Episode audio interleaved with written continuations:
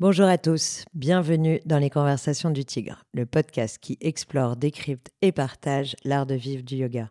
Aujourd'hui, nous parlons yoga, nous parlons humour, nous parlons engagement, féminisme, changer de vie pour lui redonner du sens et j'accueille Caroline Vigneault. Bonjour Caroline. Bonjour. Je suis très contente que tu aies accepté mon invitation. Avec grand plaisir. Et l'idée, c'est peut-être de rire un peu aussi. Je pense que ça va faire du bien à tout le monde en ce moment. Donc, Caroline, tu es, on te connaît parce que tu es comédienne, humoriste. Est-ce que les gens savent que tu es aussi une grande avocate et que tu es surtout une féministe engagée et une vraie yogini, puisque tu dis toi-même que le yoga a changé ta vie? Alors, je parle très peu de ma vie privée, donc euh, concernant le yoga, je pense que j'en avoir jamais parlé, ça doit être la première fois. Parfait. Euh, que je suis une grande avocate, je suis 1m69, donc je ne suis pas considérée comme une grande ah, avocate. Ah, alors pour ma taille, si, tu es grande. Ah, pour toi, voilà. oui, pour une partie de l'humanité, mais pas pour toutes. Et surtout ex-avocate, même si ma mère le dit tout le temps, j'ai toujours le diplôme, mais je n'ai plus le titre. Et, et l'autre question, c'était non, c'est tout. C'est tout. Bah, tout simplement comédienne, écrivain, et réalisatrice. réalisatrice, puisque tu as fait le, le, film Flashback. Euh, absolument. Alors, quand tu parles de, ton enfance, tu dis que tu te fatiguais toi-même tellement tu avais de l'énergie. Et déjà à ce moment-là, tu avais beaucoup de, de choses à donner, à partager? Bah, beaucoup trop en fait. Et ce qui était compliqué pendant l'enfance, c'est que j'avais ce trop plein d'énergie, euh, mais qui fatiguait. Alors moi, sûr, mais d'abord mon entourage et qui me le disait. Donc j'ai très vite compris que j'étais trop. Je savais pas trop quoi, mais j'étais pas pas comme il fallait. Et donc il y avait cette phrase qui revenait régulièrement arrête de faire ton intéressante et euh, chut, chut, Caroline, tais-toi. Voilà. J'ai vécu et j'ai grandi avec ces phrases là, et en fait ça, ça abîme. Et après, quand j'ai grandi, euh, adolescente, c'était encore plus violent parce qu'en plus, j'étais en crise d'adolescence. Donc, je pense que je devais, j'ai dû avoir un regain d'énergie si c'était encore possible. Et euh, ça a été assez loin, puisque même euh, il y a les parents de mes amis qui ne voulaient pas me recevoir chez eux. Donc, c'était très ah violent. je me suis fait virer des rallyes. Alors, les rallyes, pour ceux qui l'ignorent, hein, quand tu fais partie de on va dire la petite bourgeoisie ou l'aristocratie euh, en, province. Alors moi, je faisais partie de la toute petite bourgeoisie, mais ma mère était orthophoniste, donc euh, on, était invités, bref. Et on était invités dans des soirées où il y a les parents et les enfants, et où tu viens en robe de soirée et tu danses le rock. Et j'adorais ça, j'adorais danser, mais moi je venais pour danser. Et je dansais... Euh, fort, longtemps, rigolant. Euh, et en prenant de la place. En prenant de la place. Et, et je transpirais. Et, je, voilà, et, ça n'allait pas du tout. Du coup, euh, les invitations, au début, elles arrivaient avec écrit Mademoiselle Emmanuel et Caroline Vigneault. Et un jour, l'invitation est arrivée, il y avait écrit Mademoiselle Emmanuel Vigneault. Et c'est comme ça que j'ai su que j'étais plus invitée. Et ça a été une violence absolue. Et euh, je t'ai entendu dire que tu rêvais d'être timide. Tu disais, les timides n'ont pas d'ennemis. Bah, c'est drôle cette phrase. Oui, mais quand tu vis ça, euh, surtout à une époque où c'est aussi violent, c'est-à-dire collège, lycée, et, euh, et, ben, j'avais ma meilleure copine à l'époque, Amélie, qui était timide, et tout le monde l'adorait. Et donc, je me suis dit, en fait, c'est ça que je veux devenir. Je veux devenir Amélie. Et donc, je me suis dit, bon, bah, très simple, hein, toujours un problème, une solution. Hein, dès que j'avais un problème, je trouvais une solution. Donc, je vais faire comme Amélie, je ne parlerai que quand elle parlera. Problème, Amélie ne parle jamais. donc, au bout de trois semaines, j'ai Caroline ah bah. implose. Et le plus drôle, c'est que quelques années plus tard, on en a parlé un jour. Et elle, elle, elle a très mal vécu, elle, sa timidité, elle en souffrait beaucoup. Et elle a trouvé ça dingue en disant, moi, je rêvais d'être comme toi. Évidemment. Donc, euh, Alors, tu deviens avocate et là, on t'autorise à prendre la parole. Pierre, on me paye. On, me paye, pour, parler. et parler fort en Le truc que je faisais gratuitement depuis des années. tu deviens avocate et tu es victime d'une discrimination euh, parce que tu es une femme. Et c'est la première fois que ça t'interpelle, l'idée que euh, être une femme pose un problème quand on travaille? Bah là, c'était très flagrant puisqu'on avait le même diplôme, etc. On, était la même, euh, on avait exactement le même cursus à la Sorbonne, on avait prêté serment la même année et il gagnait plus d'argent que moi. Donc, c'était flagrant.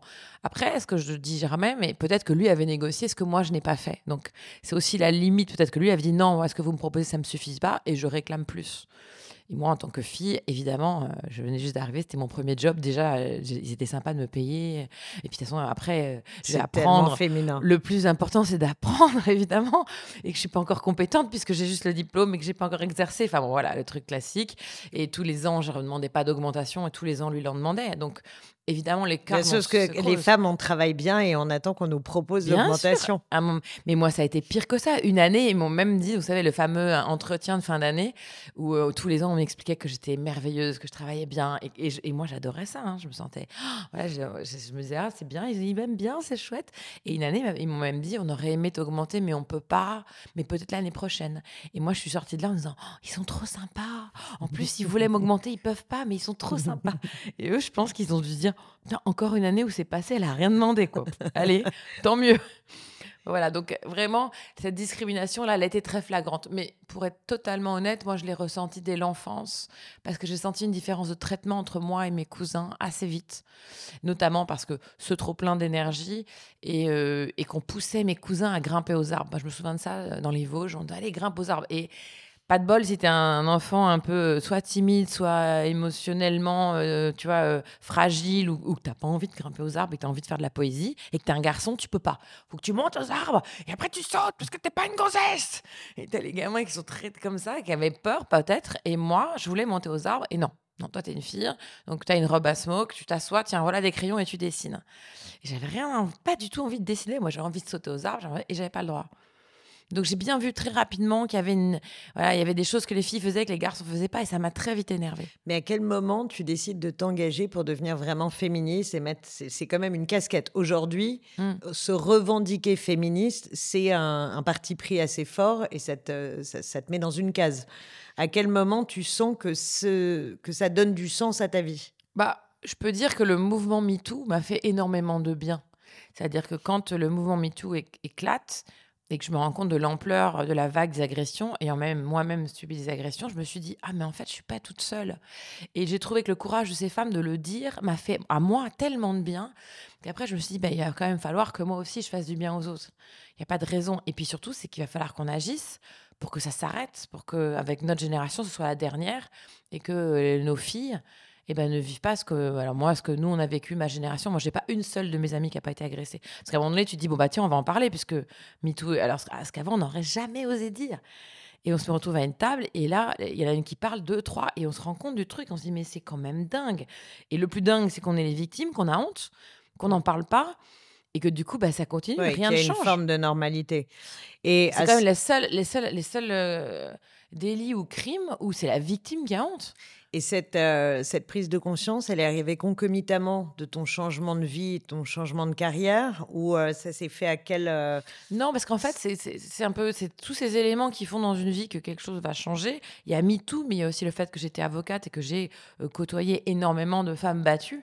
Donc j'ai vu les dégâts euh, bah, physiques évidemment, mais aussi psychologiques. C'est-à-dire que des gens qui disent bon bah ça va, il l'a tapé, mais il l'a pas tué, mais ils se rendent même pas compte de ce que ça fait. Comment après c'est presque impossible de se reconstruire quand on a été fracassé par la vie, comme fracassé par les poings d'un homme, euh, et la violence, et ce que ça va provoquer chez les enfants qui eux-mêmes vont reproduire ce même geste sur leurs propres enfants ou avec euh, aussi tout ce qui est l'inceste et compagnie. Voilà. En tant qu'avocate, j'ai quand même côtoyer tout ça, ce qui m'a quand même ouvert les yeux sur beaucoup de choses et qui a et nourri en moi cette envie de faire bouger les choses. Dire, mais on peut vivre dans un monde meilleur et il faut. Alors, tu adores euh, déjà prendre la parole en public. Oui. Euh, et un jour, tu es dans un séminaire d'avocats et tu prends la parole sur scène avec un, groupe de, de, collègues et tu réalises que tu adores ça. Bah, la parole, j'ai toujours aimé la prendre et je le savais. mon plus vieux souvenir de prise de parole, c'était l'église. Je rêvais, j'adorais lire les textes à l'église parce que j'avais du public. Alors, certes, les vannes n'étaient pas géniales hein, sur la lettre de Saint Paul, apôtre corinthien, mais malgré tout, il y avait ce moment où je baissais les micros, je regardais la foule. Voilà, et j'adorais ça. Scénarisais quand ah, même complètement. la lettre aux apôtres. Mais je venais avec, j'arrivais comme ça avec le texte entre les mains, je, posais le texte, vraiment. Et, je voyais quand le texte, ça s'arrêtait, c'était bientôt la fin, je ralentissais le débit parce que je voulais pas les me rasseoir. Donc, il y avait vraiment ce truc. Et puis après, euh, quand je suis avocate, euh, euh, bah, je prends la parole souvent je fais des concours d'éloquence. Après, je m'inscris à un groupe où on, fait de la scène. Et c'est donc avec ses copains avocats qu'on va monter sur, je vous raconte pas comment, c'est trop long, mais sur la scène du Zénith de Nantes pour faire un, sketch sur l'éloquence de l'avocat. Et on va prendre un énorme bide personne ne va rire. Et ces quatre minutes, je pense que dans l'histoire des Zéniths, c'est le plus gros bide. Et c'est sorti de ça que je me suis dit, oh, c'était dingue, j'ai envie de faire ça. Et mes potes me regardent euh, en mode, euh, t'es folle, on vient de se planter, euh, c'était très violent. Et c'est vrai que c'était violent à vivre. Mais moi, au-delà de la violence, ce que je réalise très vite, c'est que c'est surnaturel. J'aurais jamais dû, avec le parcours que j'ai choisi, me retrouver sur cette scène devant 4000 personnes. Et déjà, ça, je dis, c'est extraordinaire. Au sens littéral du terme, ça sort de l'ordinaire. Et moi, je m'accroche à ça le fait que j'ai pris un bide, c'est vrai que c'est pas agréable, mais il y a quand même eu un truc dingue. On vient de vivre un truc dingue. J'aurais jamais dû vivre ça. Il y a quand même pas beaucoup de gens qui se retrouvent sur une scène de 23 mètres d'ouverture face à 4000 personnes. Et donc, c'est là, c'est ce jour-là que je me dis, mais c'est ça que je veux faire. Et si possible, avec des rires. Et là, tu as le courage de changer de vie, ce que beaucoup de personnes, euh, ce à quoi beaucoup de personnes aspirent. Moi, j'en rencontre énormément. Et bien sûr, dans cette communauté du yoga, il y a cette. Euh, cette notion d'éveil, de réalisation de soi, parce qu'on prend conscience aussi qu'il faut que, que chaque jour ait un sens à l'action. Euh, donc toi, tu as eu le courage de basculer et tu quittes tout, tu deviens humoriste et comédienne. Ce qui m'a beaucoup donné le courage, euh, pour être totalement honnête, c'est la mort de mon grand-père, parce que je l'aimais euh, énormément que du coup, quand il est mort, j'ai eu du mal à comprendre que la planète continue de tourner alors que Robert Schneider n'est plus là et que tout le monde s'en branle, à part les personnes qui l'ont connu, ce qui est tout à fait normal. Hein, mais pour moi, dans mon univers, il était tellement, c'était mon soleil, donc il était tellement central que du coup, ça me fait réaliser de ben, que on n'est rien, que moi aussi je vais mourir, que clairement, le monde va continuer de tourner une fois que je serai morte et que bah, tout le monde va s'en branler. Et que bah, du coup, ça, ça me dit, pourquoi est-ce que moi je donne autant d'importance à tous ces gens ou à toutes ces choses? Pourquoi j'obéis à des règles alors que je vais mourir et que tout va s'arrêter?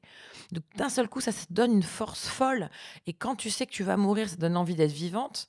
Euh, et, être vivante, ça passe par être intègre sur qui tu es vraiment. Et à vivre au présent. Et puis surtout, on te dit, tu ne peux pas faire ça. Tu ne peux pas changer de métier, quitter le métier d'avocat, 7 ans d'études, un gros métier que tu aimes, avec des, des clients, machin, tu gagnes bien ta vie, tu ne peux pas faire ça. Oui, la société me dit que je ne peux pas. Mais moi, et ça me donne la force de mettre les mains sur le volant. J'ai vraiment cette image-là, au moment où je prends la décision de me dire, en fait, j'ai le droit de changer de direction, même si ça plaît à personne. De toute façon, la moitié des gens, ou les, mais qu'est-ce que je dis? 99% des gens qui sont pas d'accord avec mon choix ne viendront même pas à mon enterrement. Donc, qu'est-ce que je m'en fous de leur opinion? Elle est géniale, cette idée. C'est important d'en parler. Et à ce moment-là, la, confiance et l'estime de toi, tu les as déjà euh, acquises ou c'est quelque chose qui va se construire justement au fil des années avec le succès qui va arriver quand même assez rapidement? Alors, c'est marrant parce que moi, à chaque fois qu'on parle de succès, je ne vois, je vois pas mon, succès. Et je ne sais pas du tout euh, que je fais de la fausse modestie ou quoi. On regarde toujours le succès par rapport à sa fenêtre, par rapport à ce qu'on veut. Mais non, mais tu peux le regarder aussi par rapport à des, à des chiffres et pourtant, c'est une non chiffrée qui te dit ça. Mais euh, tu me le dis toi-même, il y a eu ton dernier spectacle, Rock la Pomme, c'est 200 représentations à Paris, 350 en province, c'est pas encore fini. Euh, mathématiquement, à minima, c'est un succès. Non, mais alors c'est sûr, j'ai plein de succès dans ma vie, mais, je, mais le succès, je ne sais pas vraiment ce que c'est en tout cas, ce qui est sûr, c'est que ma détermination, elle va arriver avec euh, une chose naturelle qui est l'âge.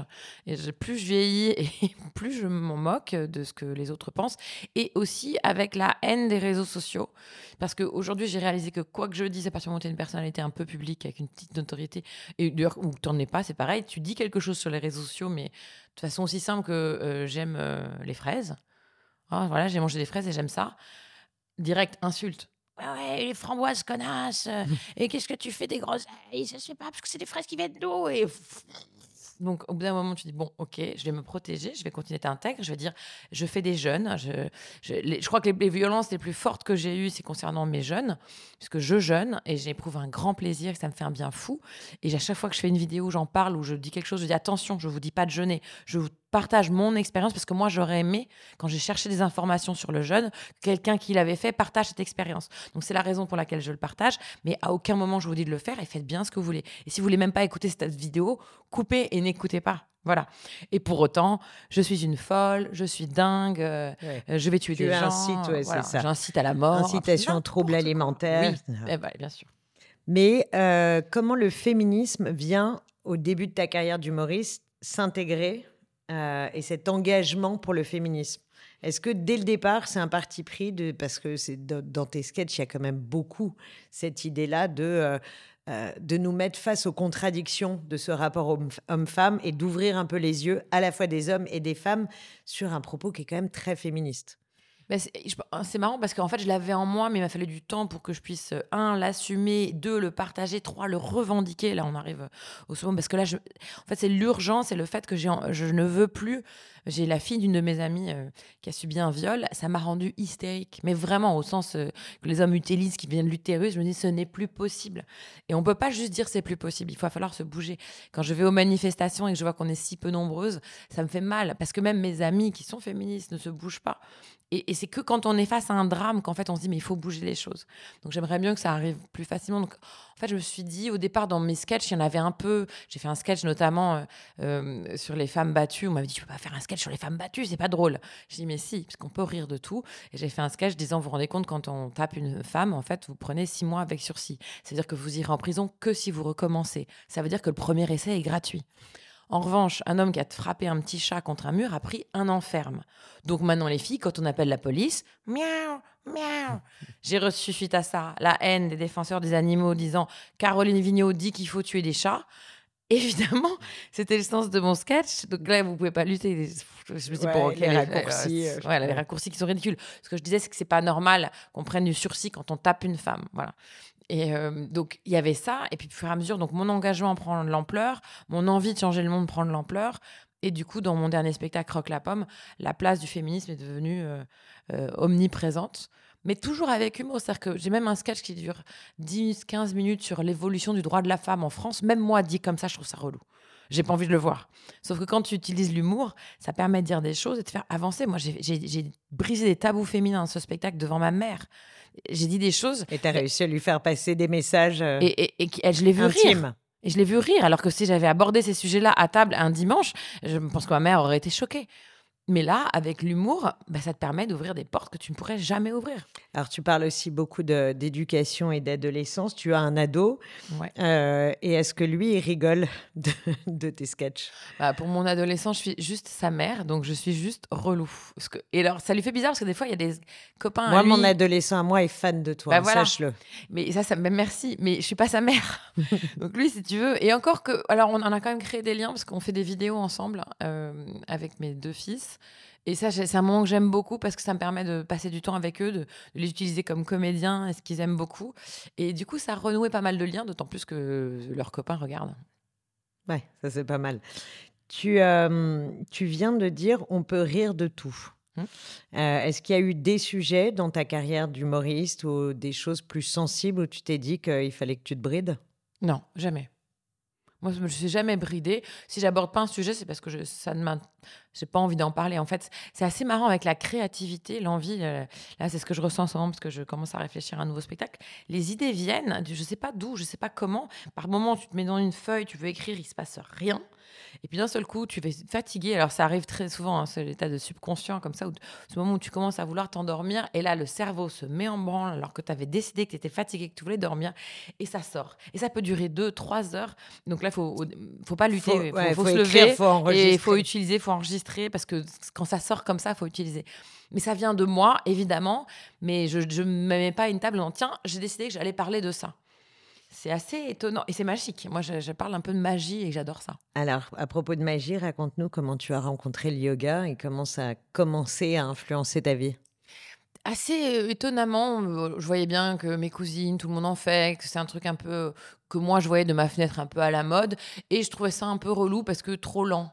Moi, je faisais euh, de la boxe euh, thaïlandaise. Euh, voilà, je fais des, de la boxe thaï. J'aime bien parce que c'est cardio. Je fais du running parce que c'est cardio.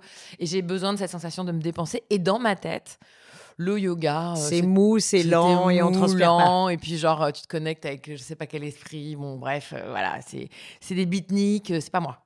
moi T'avais pas, oui, et t'étais pas à ce moment-là dans une dimension spirituelle, spirituelle, religieuse. Non, j'ai fait le rejet de ma religion donc c'était sûrement pas pour tomber dans un truc euh, avec des Qui était la religion catholique Religion catholique. Que tu as rejeté à quel âge? Oh bah dès que j'ai commencé à réfléchir, hein, je pense. et puis dès que j'ai commencé à comprendre ce qu'elle avait fait anti-dogme en général. Oui, bah, c'est-à-dire que moi j'aime bien déjà euh, qu'une religion ne fasse pas de mal. Et quand je vois le mal que fait la religion à l'espèce humaine, c'est, ça devient vite un, sujet pour moi.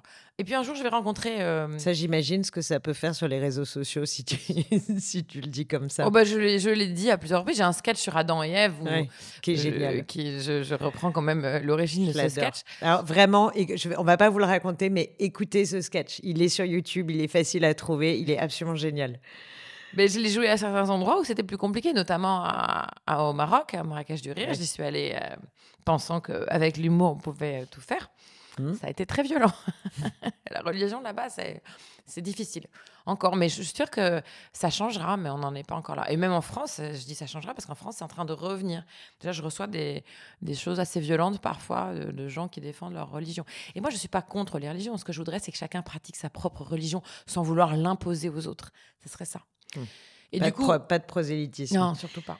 Et du coup, moi, je rencontre quelqu'un qui, euh, qui a une spiritualité et qui va me, me parler d'énergie, de, de, de loi de l'attraction. Et là, et là comme il y a un côté un peu scientifique sur l'énergie, tout ça, ça commence à m'intéresser. Et là, je vais mettre le doigt dans un truc, c'est un puissant fond. Et je vais pas arrêter de lire, d'acheter des livres. Et, et c'est ça qui va m'amener à la méditation, l'hypnose, l'auto-hypnose et le yoga. Donc c'est vraiment par cette porte-là euh, alors que peut-être pour oui, plusieurs personnes, c'est bah, l'inverse. Absolument. Il y a beaucoup de personnes qui rentrent par le, physique, par le corporel, par le postural, euh, et qui peuvent même mettre des années avant de, trouver la petite porte avec la petite clé qui ouvre vers la spiritualité, ou en tout cas une forme de, de connexion à une autre dimension. Ah ben moi j'appelle ça donc l'univers maintenant. Alors euh, là je suis contente parce que je peux en parler, mais j'évite d'en parler en général parce qu'on prend pour une folle. Vas-y, vas-y, tu peux en parler autant mais que tu veux. Là, tu non, mais... que des personnes qui aiment, qui t'écoutent. Ce qui est extraordinaire, c'est que je lisais des choses en me disant mais c'est ce que j'ai appliqué dans ma vie et sans le savoir, de façon innée, ou avec, je ne sais pas comment, et, notamment je parle de la loi d'attraction ou, ou le fait de, remercier euh, pour obtenir la gratitude, les synchronicités. Exactement, la visualisation, tout ça. En fait, je l'ai fait, j'ai des exemples très concrets et, et, extraordinaires. Tu peux nous donner un exemple? Bah, L'Olympia. Je, suis je, quitte le métier d'avocate, je joue dans une salle, il y a 40 places. 40 places, ça ne veut pas dire qu'il y a 40 personnes, c'est qu'il y a 40 places. Et c'est une grosse nuance, parce qu'il y a souvent entre 2, 3 euh, ou 0. Il y a des soirs, j'ai plusieurs soirs où je n'ai pas pu jouer parce qu'il n'y avait pas de personnes. Donc vous êtes dans cette salle-là, et je dis à tout le monde, régulièrement, un jour je ferai l'Olympia. Et ça fait de la peine aux gens parce qu'ils disent. Tu envoies le message. Mais je, je, passe devant l'Olympia, je visualise mon nom, je, dis, je, je, le dis, je le dis, un jour je serai là. Et je l'avais déjà fait avant pour être embauchée quand j'étais avocate. on était 17 stagiaires et il y en a qu'une qui s'est fait embaucher. Et je me suis la seule qui, tous les matins, passait devant les noms des avocats du cabinet. Et un jour, il y aura mon nom ici, tous les matins. Et je le faisais de façon assez naturelle. Je l'ai fait pour faire un film. Le film que j'ai réalisé s'appelle donc Flashback, mais peu de gens le savent, mais j'ai écrit un premier scénario, personne n'en a voulu, c'est un an et demi de travail, je l'ai jeté. J'en ai écrit un deuxième, deux ans de travail, personne n'en a voulu. Et c'est le troisième que Amazon Prime va acheter. Et ça va être un truc de dingue. Je vais réaliser un film avec 90 comédiens, 1300 figurants, 10 époques. On va me confier la réalisation alors que j'ai jamais rien fait. Et tout le monde vous dira, ça n'existe pas. Mais dans ma tête, c'était très clair, très défini. J'allais réaliser un film. Et c'est arrivé. Donc en lisant tout ça, ça, je me rends compte que tout est vrai. Alors là, pour le coup, je dis, il faut pas faire de prosélytisme, mais c'est vrai que tous les gens que j'aime profondément, j'arrête pas de leur dire parce que j'ai tellement l'impression que c'est la clé que j'arrête pas d'essayer de convaincre mes enfants, qui eux sont du coup même euh, assez réfractaires à tout ça. Donc j'essaie de les amener doucement. Euh, à ces genres de choses pour leur faire gagner du temps en me disant ça. ça peut faire un peu peur. Et puis c'est assez, euh, c'est assez vaste finalement parce que tu parles de visualisation, tu parles de travail sur euh, le, pouvoir de l'intention. Le yoga, la méditation, finalement, c'est un, c'est un ensemble, l'hypnose, la, sophrologie, enfin tout ça, effectivement, c'est sans fin parce que quand on commence à ah bah. chercher, et ce qui est fabuleux, c'est que c'est un chemin où il n'y a pas de marche arrière. Mais tu, que, tu vas que vers l'avant. Mais après, euh, voilà, il y a plein de petits chemins. Apporté, je me suis, je me suis jamais sentie autant alignée dans ma vie que depuis, euh, depuis 3-4 ans. Et alors, c'est quoi ton rapport au yoga? C'est quotidien? C'est, c'est, euh, t'as envie d'aller plus loin? T'as fait des retraites? Comment, alors, comment, le, comment le yoga est venu nourrir ta vie? En fait, euh, je montais beaucoup, beaucoup à cheval quand j'étais enfant. Et qui dit je montais à cheval dit je tombais beaucoup. Et donc, je me faisais mal au dos. Donc, je suis toute cassée. Et j'ai des grosses Bienvenue au club. mais vraiment des souffrances atroces euh, à base de euh, bloquer au lit. Je me shootais avec des, des, médocs, etc. Et à un moment donné, j'ai dit stop, il faut que je trouve des solutions. Donc j'ai cherché dans tous les sens. J'ai vu des médecins, j'étais prête à me faire opérer, j'ai essayé des, des remèdes, j'ai fait des, vraiment tout ce qu'on peut imaginer. Et j'ai découvert que le yoga, euh, par des postures, par euh, l'ouverture de hanche. Ça paraît complètement dingue, mais depuis que je travaille mon ouverture de hanche, j'ai dix fois moins mal au dos. Mmh. Bah, tu as un psoas euh, plus tonique et donc ça fait moins mal dans le bas du dos. Et, alors, du coup, en plus, euh, euh, bah, moi, je pratique avec euh, une appli hein, que, vous connaissez peut-être, qui s'appelle Le Tigre. Parce que des gens comme moi, malheureusement, je ne peux pas aller pratiquer en séance parce que j'ai une vie, chaque jour est différent. Donc, je ne peux pas prendre un rendez-vous hebdo en me disant le mardi à telle heure ou le samedi ou même le week-end parce que je suis en tournée, parce que je bouge. Donc, j'ai besoin d'avoir une solution pratique. Et Le Tigre, bah, c'est la solution pratique qui me convient vraiment bien parce qu'on peut choisir sa séance au moment où on a le temps, le temps qu'on veut et même, ça m'arrive parfois de voir l'interrompre et de la reprendre. Tu vas faire. Donc, c'est, Et puis de choisir en fonction de ton énergie. Toi qui as des, des, des, up and down, parce que j'imagine que tu peux pas être tout le temps à vouloir faire euh, de l'ashtanga, par exemple. Non, et ben, c'est le problème des gens un peu comme moi, c'est que tu passes euh, justement d'une énergie très folle à une énergie très down, où là j'ai juste envie de plus bouger et de mettre. Alors, je mets de la musique euh, énergétique, parce que j'ai découvert ça aussi, c'est extraordinaire. Donc, voilà, enfin, je je sais, je, bah, je te remercie d'ailleurs parce que c'est un peu grâce à toi, mais, mais c'est vraiment euh, un, truc qui, qui m'a voilà, qui m'a apporté un, bien-être physique total. Et est-ce que dans ta, au-delà du bien-être physique et des, des, des, problèmes de dos, et c'est vraiment important de le dire parce qu'il y a beaucoup de gens qui souffrent de ça, euh, est-ce que dans ta créativité, dans, ton, dans, le développement de ton imaginaire, de tes spectacles, ou même la, euh, tu parles souvent d'audace, en disant qu'on a besoin d'audace pour être tenace. Est-ce que tu as senti que le, yoga avait aussi nourri cette dimension-là?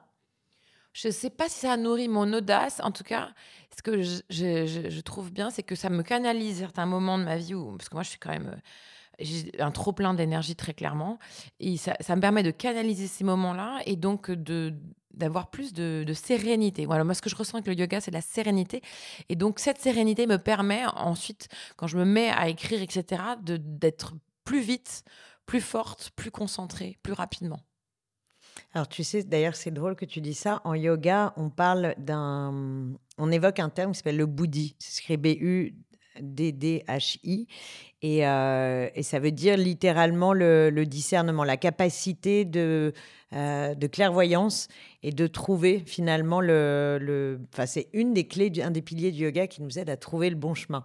Et toi, entre l'humour et l'engagement, le féminisme, tu, as forcément besoin d'avoir cette qualité-là. Sinon, tu pars, tu peux faire n'importe. À un moment, tu fais n'importe quoi. Oui, et puis surtout, c'est de se dire, bah, le prochain, ça va être quoi? Quel est mon engagement? Qu'est-ce que j'ai envie de dire? Qu'est-ce que je peux apporter? Tout ça dans une enveloppe euh, première qui est, moi, je ne me suis pas engagée en politique pas, si je voulais vraiment changer le ça pourrait être une étape euh, pas du tout. future? Absolument pas. J'ai pas du tout les épaules pour assurer ça. En revanche, je pense que grâce à l'artistique, l'humour, mais moi c'est l'humour, mais pour d'autres c'est l'artiste, des artistes, je pense qu'on a une, aussi une responsabilité. Moi j'ai une responsabilité, je monte sur scène mais j'ai choisi l'humour. Donc, à première chose, mon devoir, c'est de faire rire les gens. Et je pense que de faire rire, aujourd'hui, surtout aujourd'hui, franchement, on vit dans une espèce de marasme assez difficile. Je pense que l'humour, moi, j'ai besoin de rire. Et je pense que d'apporter de l'humour et du bonheur, de rire aux autres, c'est déjà un bienfait. C'est apporter sur la planète, à toute petite échelle, du, bonheur. Donc, déjà, ça, c'est ma première chose. Donc, moi, je m'engage à faire rire les gens. Je ne fais pas un meeting politique. Mais une fois que j'ai dit ça, je peux, j'ai cette capacité et je sais pas faire autrement. Hein. Je sais pas faire rire avec de l'humour politique, je sais pas faire rire avec l'humour du quotidien. Mon engagement, c'est que je fais rire avec des choses qui me touchent. Et je donne pas de leçons. Moi, je montre des, absurdités ou des solutions où j'explique des choses qui me paraissent étonnantes. Après, chacun en fait ce qu'il veut. Ça fait rire et après, on en, tire ou pas euh, ce qu'on a envie d'en tirer. Ouais, pas de prosélytisme et, surtout pas remettre de dogme sur l'antidogme. Non, surtout pas. Non, mais c'est comme le féminisme. Je, le dis sur scène tous les soirs. Je, fais une déclaration d'amour aux hommes. Moi, j'ai un féminisme de réconciliation entre les hommes et les femmes. Le féminisme, c'est quelque chose de. Enfin, ça vient de. C'est humain, c'est de l'humanité très simplement, moi je le dis, le féminisme, c'est comme l'abolition de l'esclavage. C'est la même chose. C'est la moitié de l'humanité qui réclame les mêmes droits que l'autre moitié de l'humanité. Ce n'est rien de plus que ça. Sauf qu'il se trouve qu'aujourd'hui, on est dans un monde où ce qui marche, c'est le buzz, c'est le clash. Donc on va faire des émissions, on va mettre en face quelqu'un qui est féministe, ultra engagé, ultra extrémiste, par exemple, qui va vous sortir des phrases que je ne peux pas entendre à base de tous les hommes sont des prédateurs, ce qui m'est insupportable. Et face à ça, vous mettez un mec comme Zemmour, et là, vous obtenez absolument rien. Juste, euh, voilà, du clash pour du clash qui fera avancer absolument et, un peu d'audience. Et beaucoup d'audience. et voilà. Et du coup, les gens entendent ça, ils disent Ah, c'est ça le féminisme, ah, c'est ça le masculinisme. Voilà. Et, les gens qui veulent dire ah, Mais non, venez, on va discuter, on va trouver des solutions pour qu'on avance main dans la main et que notre monde aille mieux et que nos enfants avancent dans un meilleur monde, bah, ça, ça intéresse personne. Ouh, c'est relou. Ouais, alors qu'il y a des vrais sujets justement sur les enfants, sur l'hyperconnectivité, sur le, le, sur de pas de pas les faire leur, leur faire les faire tomber dans un extra wokisme euh, insupportable. Tu parlais tout à l'heure de ton nouveau spectacle. Est-ce que ces sujets-là vont, vont venir dans s'invitent petit à petit dans l'écriture? Ah, J'imagine que forcément, puisque dès, dès, que quelque chose s'invite dans ma vie, dans ma réflexion, eh ben, euh, forcément, ça ressort sur scène. Mais ce dont on a parlé là, euh, les énergies, euh, la spiritualité en, façon simple, façon simple j'ai très envie d'en parler. La question, c'est comment? Parce que moi, qui viens de, des moldus, et, qui suis entourée de moldus, ma famille, etc. je fais très attention de leur dire, je voudrais leur, leur ouvrir l'esprit là-dessus, mais je comprends pourquoi ils sont réfractaires, puisque moi-même je l'étais. Ouais. Mais et, en même temps, tu peux pas dire euh, mettez les doigts dans la prise et ça va bien se passer. Il faut non, parce que sinon il faut montrer les, faut toujours montrer les bénéfices en premier. Mais justement, toi, tu incarnes très bien les bénéfices. Ben oui, et c'est pour ça que j'essaye de me dire, il faut que j'arrive, j'aimerais bien pouvoir arriver à trouver le langage qui va faire que, en fait, aujourd'hui, je regrette d'avoir mis autant de temps pour arriver là où je suis. Après, j'ai pas de regret parce que j'y suis. Donc autant de temps à rencontrer le yoga. Le yoga et euh, je vous dis tout ce qui va avec, en fait, mmh. cette spiritualité. Et, et d'un côté, je regrette et d'un côté, je suis, je suis, j'ai plein de gratitude parce que je l'ai rencontré. J'aurais pu, comme mon père, passer complètement à côté.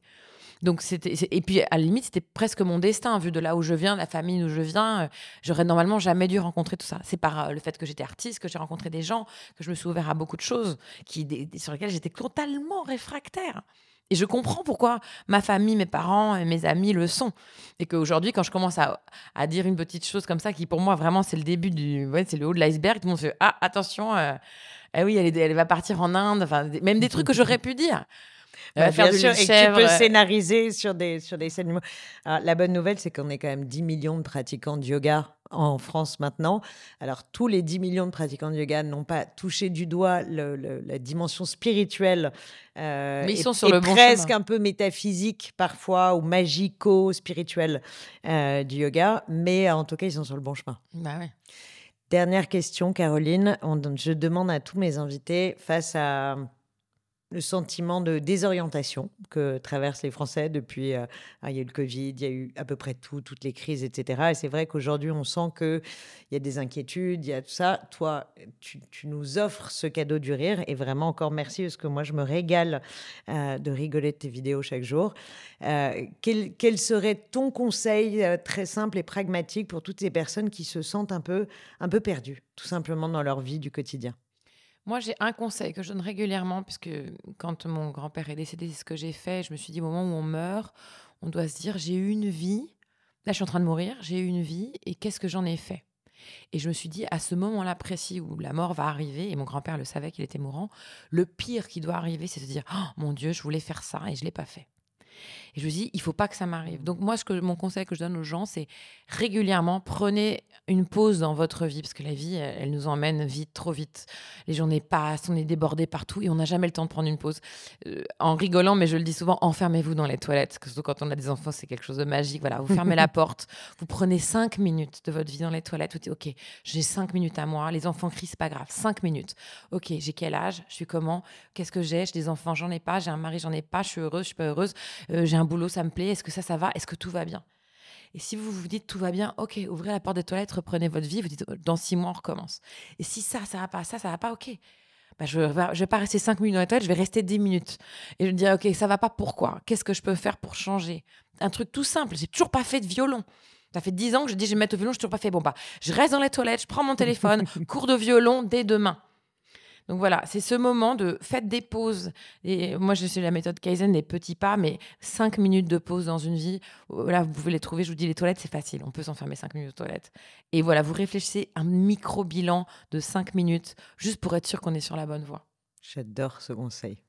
Merci infiniment. J'espère que vous allez tous l'appliquer. C'est un vrai, vrai, vrai sujet. Moi, je dis souvent à mes élèves, arrêtez d'être passager clandestin de votre corps et réhabitez-le. Et peut-être d'ailleurs que le yoga nous aide aussi à ça, c'est de reprendre, euh, reprendre vie à l'intérieur de, de, cette matière, tu vois, se, reconnecter à ça. Et ça peut nous aider justement à faire ce que tu dis, que je trouve tellement euh, pertinent, de se poser, de se, vraiment de se poser avec soi en disant, OK, elle est entre toi et moi.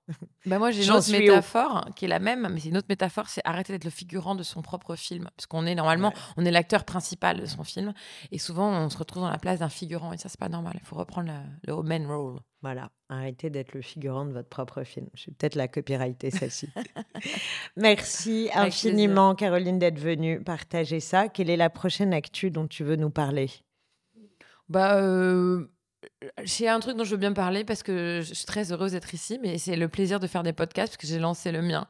Et donc, euh, il s'appelle Coachcast by Caroline et c'est pour donner euh, l'envie aux gens qui ont envie de changer de vie, mais qui n'ont pas encore le courage ou qui ont un peu peur ou pas l'audace de venir discuter avec moi euh, pendant 20 minutes pour essayer de trouver les clés et le, le, blocage pour le débloquer, pour se lancer. Et je pense que tu sais très bien faire ça. J'adore. Justement, tu le fais pas avec, tu le fais avec l'humour, la pédagogie et le bon sens surtout. Mais le bon sens, parce que moi, j'ai toujours utilisé ça, l'intuition et le bon sens. Et, en fait, c'est les gens qui trouvent les solutions. Moi, je les amène en disant, mais ok, mais pourquoi si, mais pourquoi? Et, c'est eux qui trouvent même les solutions.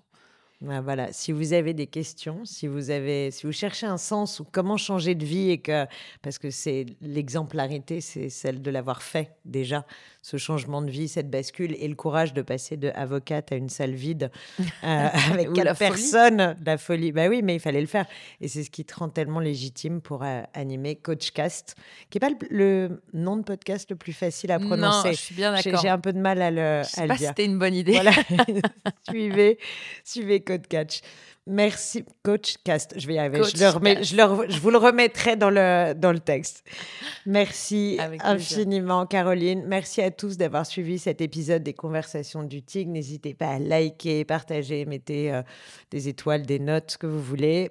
Et, euh, et à très bientôt pour un prochain épisode pour continuer à parler, décrypter cet art de vivre du yoga. Merci. Namasté. Namasté.